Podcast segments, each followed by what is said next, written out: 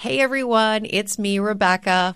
I'm currently on maternity leave, and while I'm away, we picked out some of our earlier episodes from the No Limits Vault so that you can get caught up and enjoy while I'm off.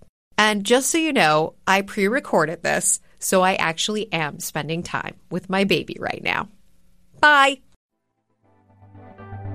And then I have gotten to a place multiple times where I'm just like, no, I'm actually just going to dive into who I am. You know, it's not like I don't need to prove to be the opposite. I don't need to prove that I'm, you thought I was wild, and so I need to prove that I'm not wild. Or you thought I was dumb, so I need to prove how smart I am. Like, yes, I am from California, and I love having fun, and I love dancing, and I love hip hop. Like, and I'm a good person at the same time. From ABC, it's No Limits. I'm Rebecca Jarvis, and each week we're talking to the most bold and influential women playing at the top of their game, trying to demystify success and what it really takes to get there, and all the trade offs. Whether you're looking for answers or you just want to hear a good story, you're in the right place. On today's episode, how Nicole Richie has built a fashion empire. The Los Angeles native gained notoriety from an early age being the daughter of music legend Lionel Richie and traipsing around the country alongside Paris Hilton on The Simple Life. I watched that. Did you? But Nicole has proven herself to be so much more. She grew up with a passion for design, turning her dad's excess costume fabric into her competition ice skating outfits.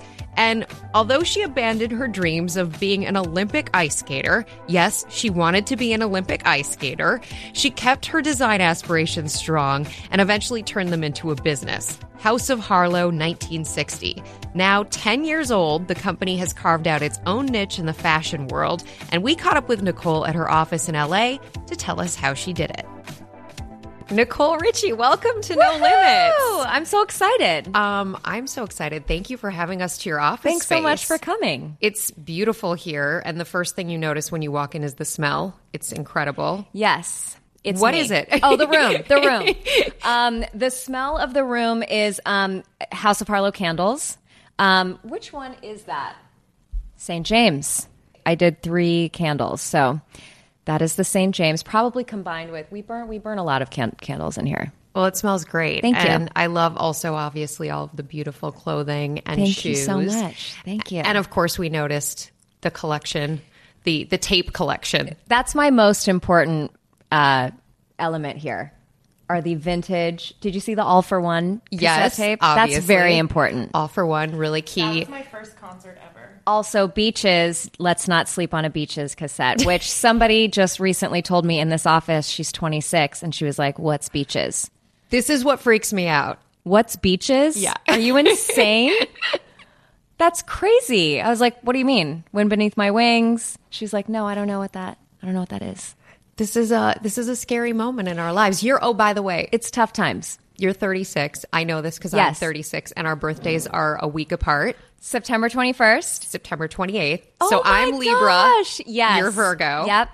Um, but yeah, I was doing some research and I was like, wow, our birthdays, they're a week We could have joint birthday parties, except Sounds we're not the same sign. So I don't know how that's going to work out. Um, well, we're really happy to be here. Thank you for having us to your offices. I look at your life and everything that you've built at this point at age 36. Yay. Do you feel that way?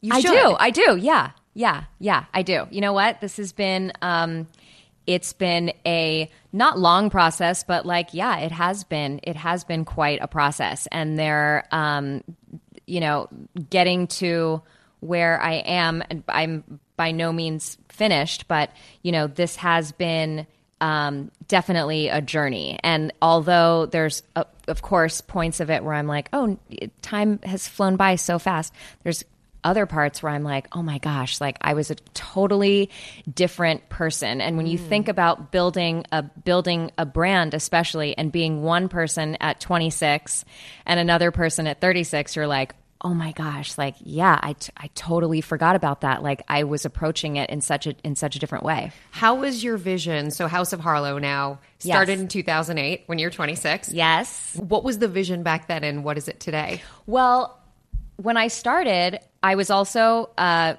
when I really decided that I wanted to do jewelry. It started off as just jewelry, and um, I was also having a baby, and I was my entire life was about to change, and I was invested. But also being 26, you know, I was like, oh, I'll see how this works. And it's, you know, def- it just started off as, you know, I did a a small licensing deal.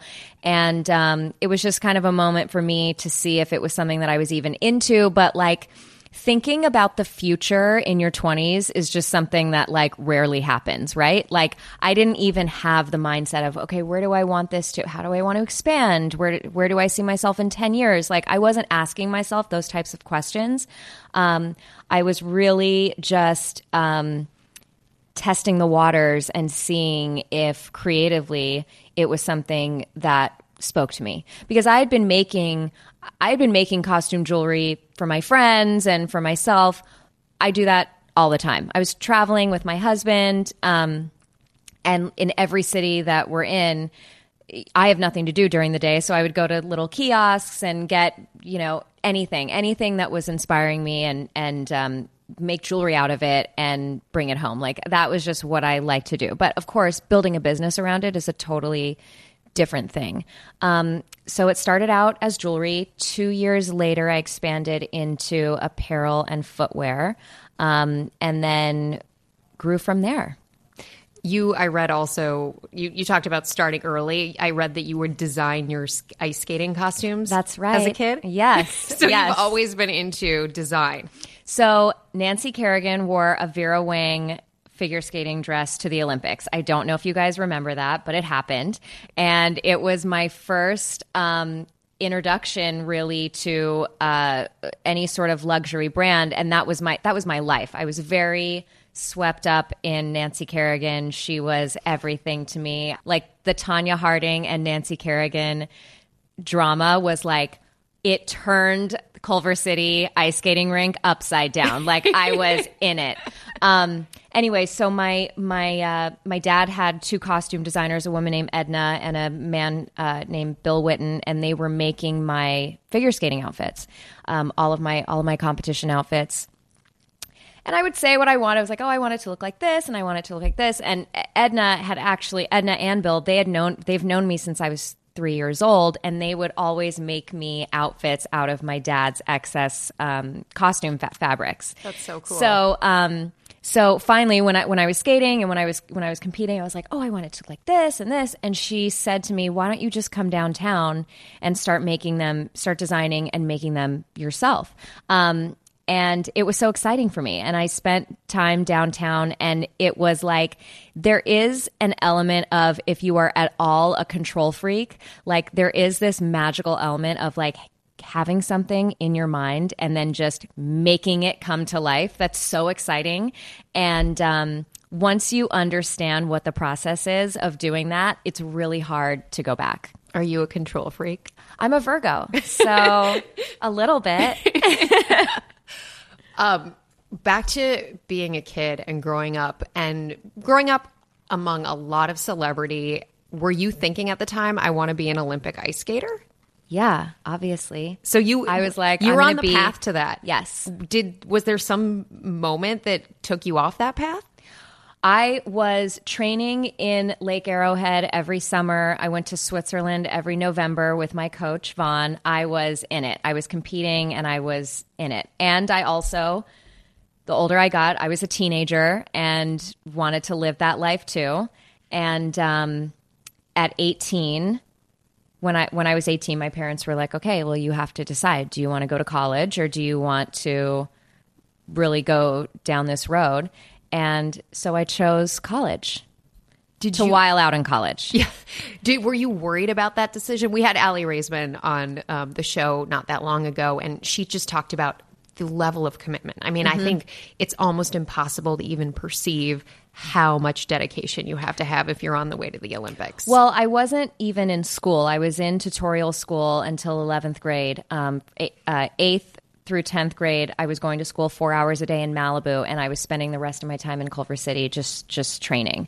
Um, and I, by the way, was still like nowhere near getting to the Olympics. So it really takes over your entire life. Um, and it just got to the point where I couldn't do both. And, you know, my teenage wild years were just calling me and I had to, I had to, uh, dive in. Do you ever feel grateful that those teenage wild years happened pre Instagram? I think about it every day. I'm like, I'm so happy. I'm so happy. I think about the simple life a little bit um, when when I was getting ready for this conversation, and just thinking how different it was back then to watch you. And if there had been a Snapchat, we would see everything. I do think that these uh, teenagers are very mature to because because they are so aware of what they're putting out mm-hmm. into the world. I was not, you know. So yeah, I'm like, I don't even know if I would have the self control to be a teenager when all of that existed. Well, they're thinking of it as branding today. Right, right, right. Whereas, they're, they're like, no, I'm forming this into a business, when, which I also wasn't thinking about. At what point did it occur to you that you wanted to start thinking of yourself as a brand and as a business? Really, when I started House of Harlow, and I didn't even think of it as myself. I mean, I had I didn't have the brand under under my name uh, after my first season of doing jewelry, I was like, okay, this is definitely what I want to do. And when you start a business, there's so, I mean, there's so many different ways you can go about building your business and a lot of different people in your ear. And um, I've definitely gone down, you know, multiple roads of how to build this brand. And um, there are so many uh, parts of this business that I would have never understood other than it's time and experience. Some things like that's just what has to happen. Um, and uh, you know, it was I. I just I knew I was like, this is what I want to do.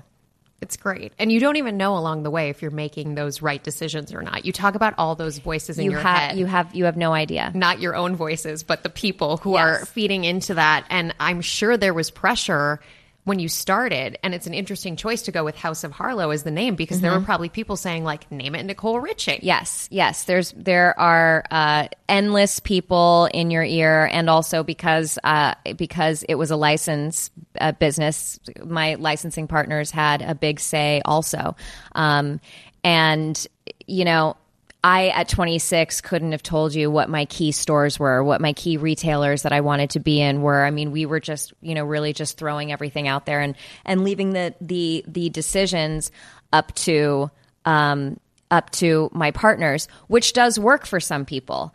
But that's the, it's those moments, those decision making moments where you're like, okay, well, I think, am I the type of person to care about where my stuff goes? Yes, I am actually. So I'm going to take things this way. And you know it's it's it's a very gradual process of and and each stage gives you an opportunity to understand yourself a little bit more. Um, and it, it's it's a lot of looking inward and understanding what's important to you. What are your goals? What do you want out of this? How do you want to spend your time and understanding the value in your time? My time is the most valuable thing I have, especially now. I have two kids that need me also. My time is everything to me. So, how I spend it, I'm very specific about. Two kids. You're also a philanthropist with yes. Baby to Baby. Yes. How do you structure your time? How do I structure it? Do you well, wake up at the same time every day? I do. Yes, I wake up at 5:30 every day. No one else is awake. It's just me.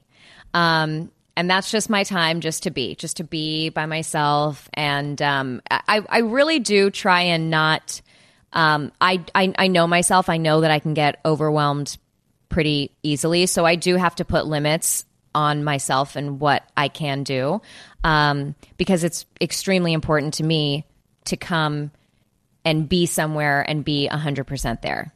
Um, but when you're excited about something and i you know it's it's a lot of work, I'm not going to lie, but it's so exciting and it just gives me energy. It just makes me not tired. Like when I know that I'm doing something and and it feels right and it feels truthful and aligned with who I want to be, then I don't know, it just it just gives me a different surge of energy.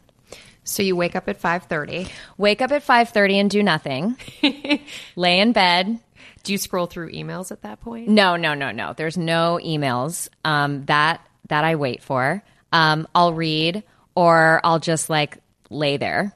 Um, walk around the house alone. It's very peaceful and quiet. The birds start a chirping at around 5:15 a.m. So it's nice, you know? I feel like I'm waking up with the world. I feel like I'm waking up with nature. Um, and then my kids wake up at about 6:30 and that is like a wild race every single. That's the most exhausting part is getting them to school on time. Everything else actually is kind of is like actually kind of easy. The drives downtown, like I can I can I can han- handle all that. Are you an on time family? I am, yes. Um, I am. My daughter is. My son doesn't care, uh, and my husband doesn't really. He, he, they're he, they're fine being 15, 20 minutes late. I, my parents are late, and it's I I hate it so much. I will never be late. Um, I also get anxiety feeling like people are waiting on me. I like to be somewhere early so that I can take my time. I feel like I am always rushing, and my parents totally taught me that. And Taylor's laughing because she knows that I am always rushing, and my parents taught me that because we were always like racing to get to school on time every single day. It's a race every single day. It's like it's like the Olympics. It really is. I feel like it is a race every single morning. when you think about your life, I would imagine that along the way, you have been underestimated. Sure. Did you feel that way from a young age? Did that was that something that started when you started getting into the business side of things?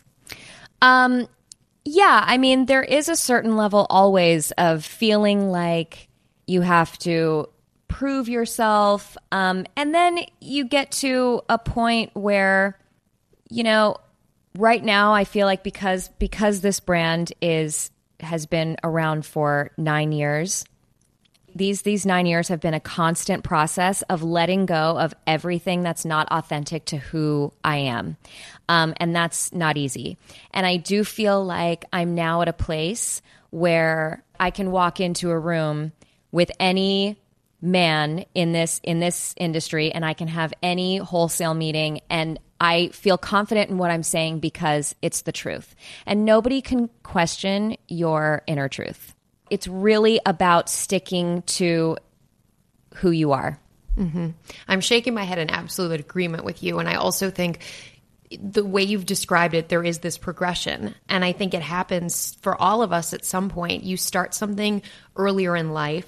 And of course, there's going to be the uncertainty, and you're going to have the various people, factions telling you what to do. Mm-hmm. And early on, it's hard not to listen to that to some extent. Yes. And sometimes you're going to do things along the way that you're sort of half in, half out. Yes. And then there comes a point where you know you have the vision, you really strongly believe in it, you know it's resonating with people. Where was that turning point for you? Well, building a business is something I had to learn. I am a creative at heart. It needs to mean something to me. So I decided to pull everything back like like a decision to take all of my apparel out of wholesale because I just wanted to speak directly to my customer. And that was a decision that I wa- that I was uh, advised for a long time not to do. Um, but it got to a place where I just it just felt I it was it was pulling at me and it was just something that I wanted to do and I wanted to speak directly to the girl and you know designing is like storytelling and it was really hard for me to ask somebody else to tell my story and to speak to the girl who I felt so badly that I knew. Totally. I mean, there's so much there's so much junk out there. Yeah. there really is. And you know, you might for anybody who shops or you're in the store and you think like, why is there such junk? Well, there's junk because people are bending to the will of their investors. Yes. They're making choices to cut corners. Yes. And I often think as a consumer and to appeal to the masses. Right, and to appeal to the masses. But even so, even the things that are meant to appeal to the masses that have mm-hmm. been like the corners have been cut so heavily in, especially in apparel and retail. And that was somewhat an outcome of the Great Recession, which is basically the time when you're creating this business, is Right. like the, t- the height of the financial crisis. And I often wonder if we're going to like see a swing back to more quality products. We're definitely seeing a swing back to people wanting to understand the genesis of their product, Mm-hmm. wanting to understand the people behind the product, and they care more about it. The consumer is more conscious than ever before. Yeah, li- listen, it's very easy to make whatever you want now, right? So, I mean, I, I was on on the boardwalk of Venice Beach yesterday, and and you know, you see.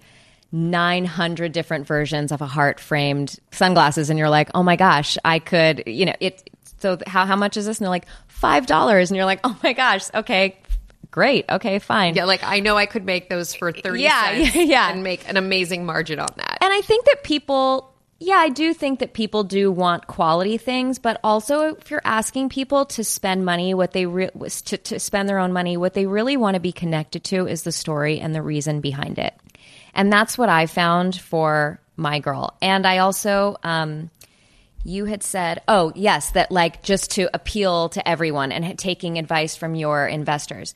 You really have to be okay saying to yourself, I'm not for everyone. And some people are, I am not. My and that bleeds further than my business. That's also just who I am. My my humor is very specific. I am a specific person. I have let go of trying to be everything to everyone. I do know that there is a customer and a girl that I am speaking to, and so I'm focusing on that. And I feel like we're in this dance together. And that feels better to me personally than asking everybody and begging everyone to just come and buy everything that I'm designing. What do you say to the entrepreneur who's like, well, that's all fine and good, but you're Nicole Richie, so it's mm-hmm. much easier for you to do that than it would ever be for me? You can hear more from Nicole Richie after a quick word from our sponsor. We've got the exclusive view behind the table. Every day, right after the show, while the topics are still hot, the ladies go deeper into the moments that make the view the view. The Views Behind the Table podcast. Listen wherever you get your podcasts. Hey, I'm Andie Mitchell, a New York Times bestselling author. And I'm Sabrina Kohlberg, a morning television producer. We're moms of toddlers and best friends of 20 years. And we both love to talk about being parents, yes, but also pop culture. So we're combining our two interests by talking to celebrities, writers, and fellow scholars of TV and movies Cinema, really. about what we all can learn from the fictional moms we love to watch. From ABC Audio and Good Morning America, Pop Culture Moms is out now wherever you listen to podcasts. What do you say to the entrepreneur who's like, well, that's all fine and good, but you're Nicole Richie, so mm-hmm. it's much easier for you to do that than it would ever be for me? I have d- I've done the opposite. I'm only saying this now because I because I have done it. And you know what? If that's the road that you want to go down, you should absolutely do it and see if it see if it feels good to you. For me, it ripped me apart. I was no longer connected to a lot of different categories in my business, and I didn't know what was out there in the world and it didn't feel like it I wasn't necessarily connected to everything that I was creating and that didn't feel good for me. You wrote your best selling book, The Truth About Diamonds. Woo woo. Will you do you want to write more books? oh my gosh, I don't know. I don't know if I'll ever write another book because I'm I'm a reader now, so I I, I don't know. I mean, You'd rather read them than write them. yeah, yeah. I mean, I also, you know, I don't know. We'll see. Maybe not today. How has your idea of success changed over the years?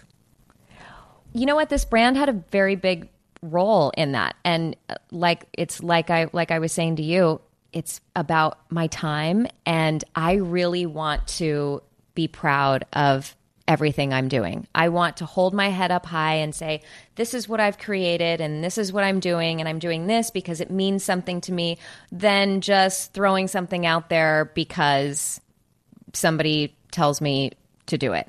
And I've done that. I've done it many times. And it's fine. But you know what? You also have to you have to go and you have to talk about it. You have to talk about it even if you're not me, even if you're not on this podcast or doing a talk show. You have to go and self-promote whatever you are putting out into into the world. And so I want to spend my time doing something that excites me and makes me feel good. And there's a lot that I want to do and plenty of it. And so that's it's the only way that I want to spend my time. With Baby to Baby, Yes. um, tell us a little bit about the work that you're doing with the organization. So, um, my best friend, her name is Kelly Sawyer, and she's one of the presidents. Um, she runs it with a woman named named Nora. So the they give gently used items to families in need within the community, um, and raise money to get diapers and clothing, cribs, car seats, everything that uh, mothers who are living under the making under the the the po- poverty line um, need. You know, I wanted to really understand the business more, and so I was really taking a. Um, I've been spending a lot of time with them and really diving in and understanding.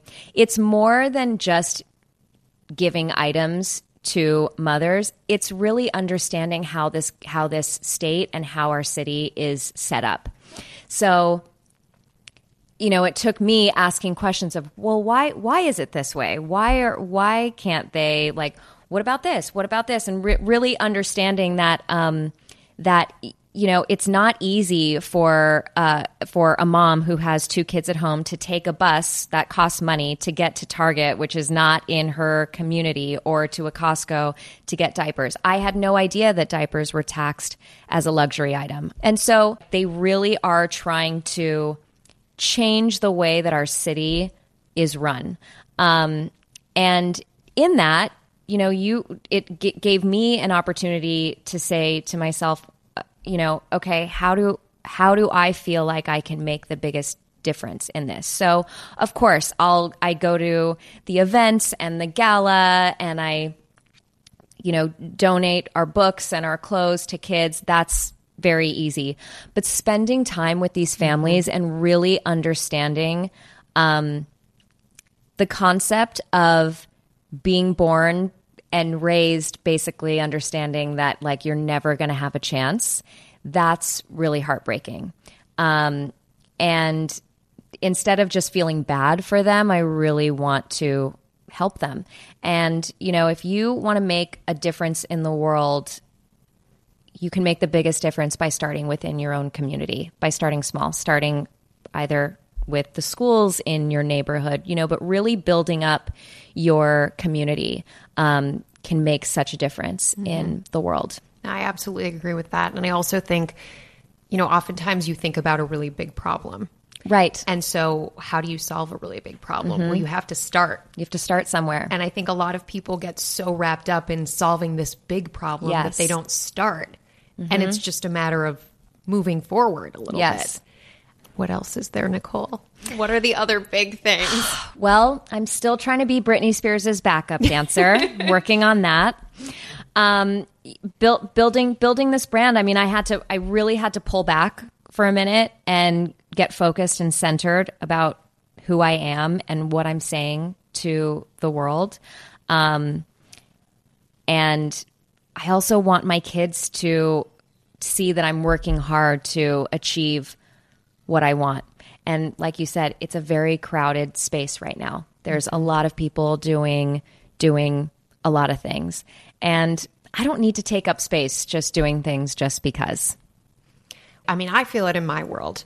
Yeah. Even as a journalist, you're constantly reminded of what you're not doing on social media or Yes. where you you're not you're not at this particular You could be more active on social media. You could go to this party. And I say, our, my publicist is in the room. Kate Rosen, everybody. And Henry. And Henry, my other publicist, who is a three pound cockapoo. We'll Um, post a picture. And there have been many times I've said to, actually not Kate, because she totally gets me, but I've said to, I haven't been with Kate the whole time, but I'm like, I don't need to be at this party for what? Like, there are so many people that are there and they're doing it, and like, I just don't need to do that. I would rather spend my time doing it this way. Um, and that's just getting to know yourself. That- That's it's just it's just time, and it's just listening to trusting your intuition and listening to yourself. Is there anything you did along the way that helped you get there? Like, were you deliberate about it or did it sort of evolve over time? I think that it's really come from making the mistakes of saying yes to a lot of things and not feeling great about them. Of, you know, answering to a department store of how they want something done a totally different way and me doing it and then it's out in the world and I can't fully stand behind it. And it and it doesn't work. Mm-hmm. Also, it did, mm-hmm. didn't. work. Maybe if it worked, I'd be you know saying something different, but it does not work for me. It's just not for me. Yeah, I think there's almost nothing worse than taking someone else's advice, going against your own instincts, and it doesn't work. Yeah. and and then you just kick You're yourself like, because why you think, did I do? I knew this. I would rather gut." something not work that I and I made that Test decision hundred percent, and then I can even stand behind the mistake. Yeah, But how foolish do you feel being like, oh, I only made that mistake because somebody else told me to do it? That's like a double loss. yeah. Toughest lesson along the way. Yes. Oh, What is the I thought you were le- saying that's the toughest lesson. Well, it also sounds like it could be. Is that the toughest lesson? um, Yeah. Toughest lesson along the way is taking other people's, or, you know, just kind of losing yourself, losing your signature and your DNA with all of the noise around you. the noise is so loud. But I don't even know if I could, like, I, re- it, it, even if I could go back and do it all over again, I really don't know if I could have just made those decisions in my 20s. Like, I really feel like the only reason why I can s- so easily say, yes, this is what I want to do, or no, this is not what I want to do, is because of the nine years that I've been building this brand. If you could go back to 14 year old Nicole, Yes. what would you tell her? stop over tweezing your eyebrows. um, stop being an animal. And lucky you that you get to spend time in school all day. I did not appreciate education at all. And I live and die for it now. And like, if someone could stick me in a school where I just learn for eight hours a day, I would be so happy and so lucky. Um, that's my biggest the biggest part of my 14 year old self that I'm really bummed about. Do you think she would listen to you? No. I well, I was thinking maybe because it's you, you would know how to get through to her. Mm, maybe. I don't think so. What's the worst advice you've received along the way? Worst advice.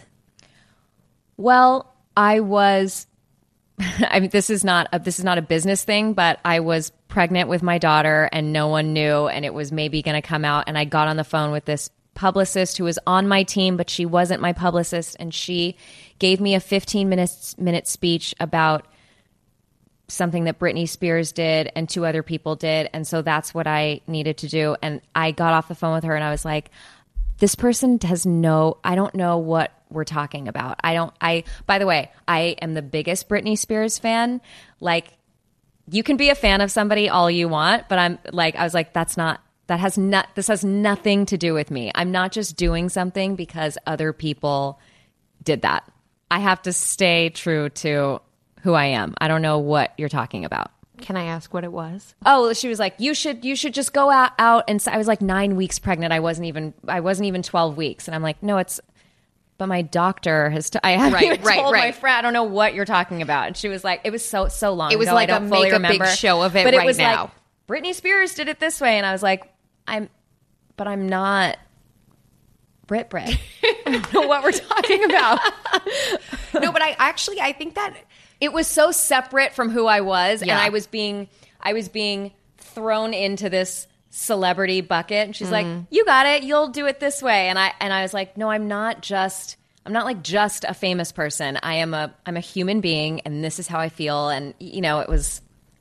I think that it's that's- bigger than what the it's moment bigger is to than your just- career or yes, a yes mo- this yeah. is this is my life. Yeah. this is my life. completely. 100%. Did you communicate that or did you just kind of take it with a grain of I salt? I didn't really know her. I think? I got off the phone with her and was like, I'm never talking to that woman again. It wa- wasn't even bad. I was just like, this is this is a this is a waste of 12 minutes. You will constantly be given the opportunity to lose yourself. Always. It's never ending. It doesn't just go away. You can't cut that many people out of your life and just assume that it's not going to happen. That is a part of life. It's up to you to root yourself into the ground and understand who you are. And if something doesn't feel aligned with you, then you just you politely just say, no, thank you, and move on. You're so grounded. I'm so grounded. You really are. no, but I mean, I. I was you joking, but thank you. But no, you really do. You come across as very grounded and very down to earth.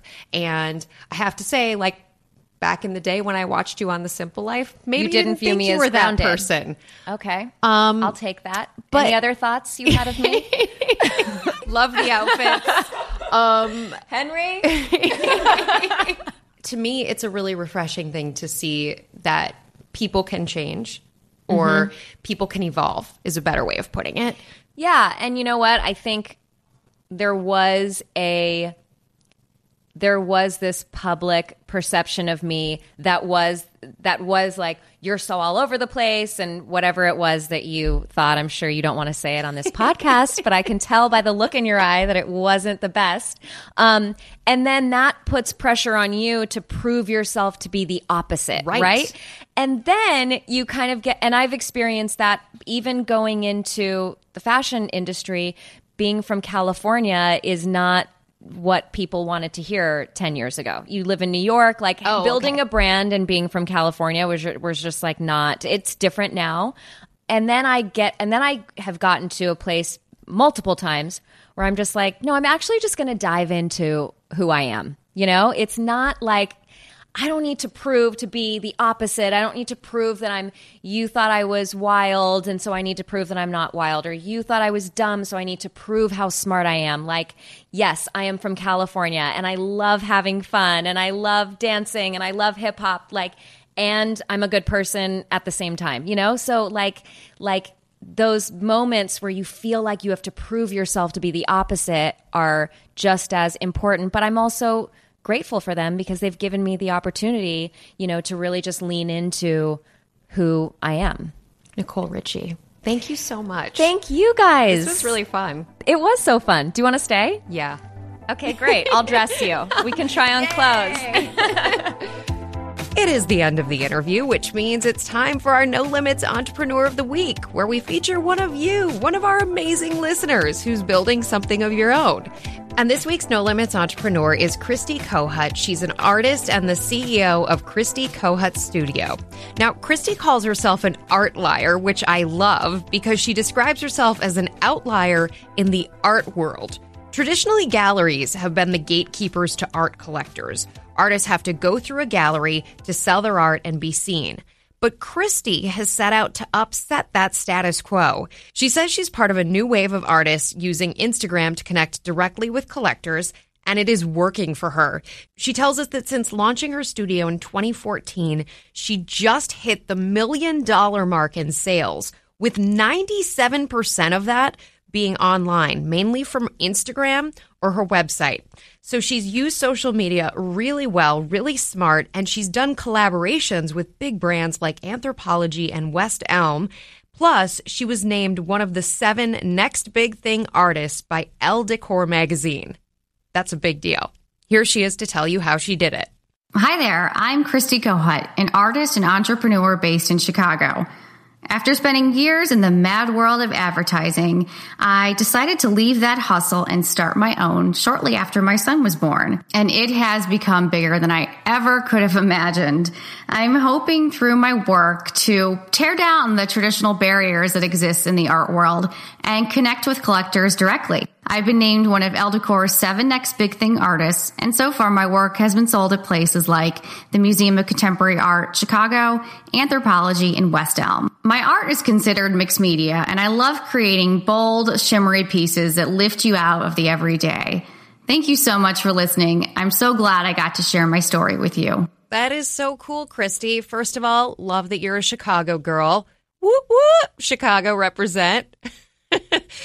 we can never give up an opportunity to highlight Chicago, can we, Taylor?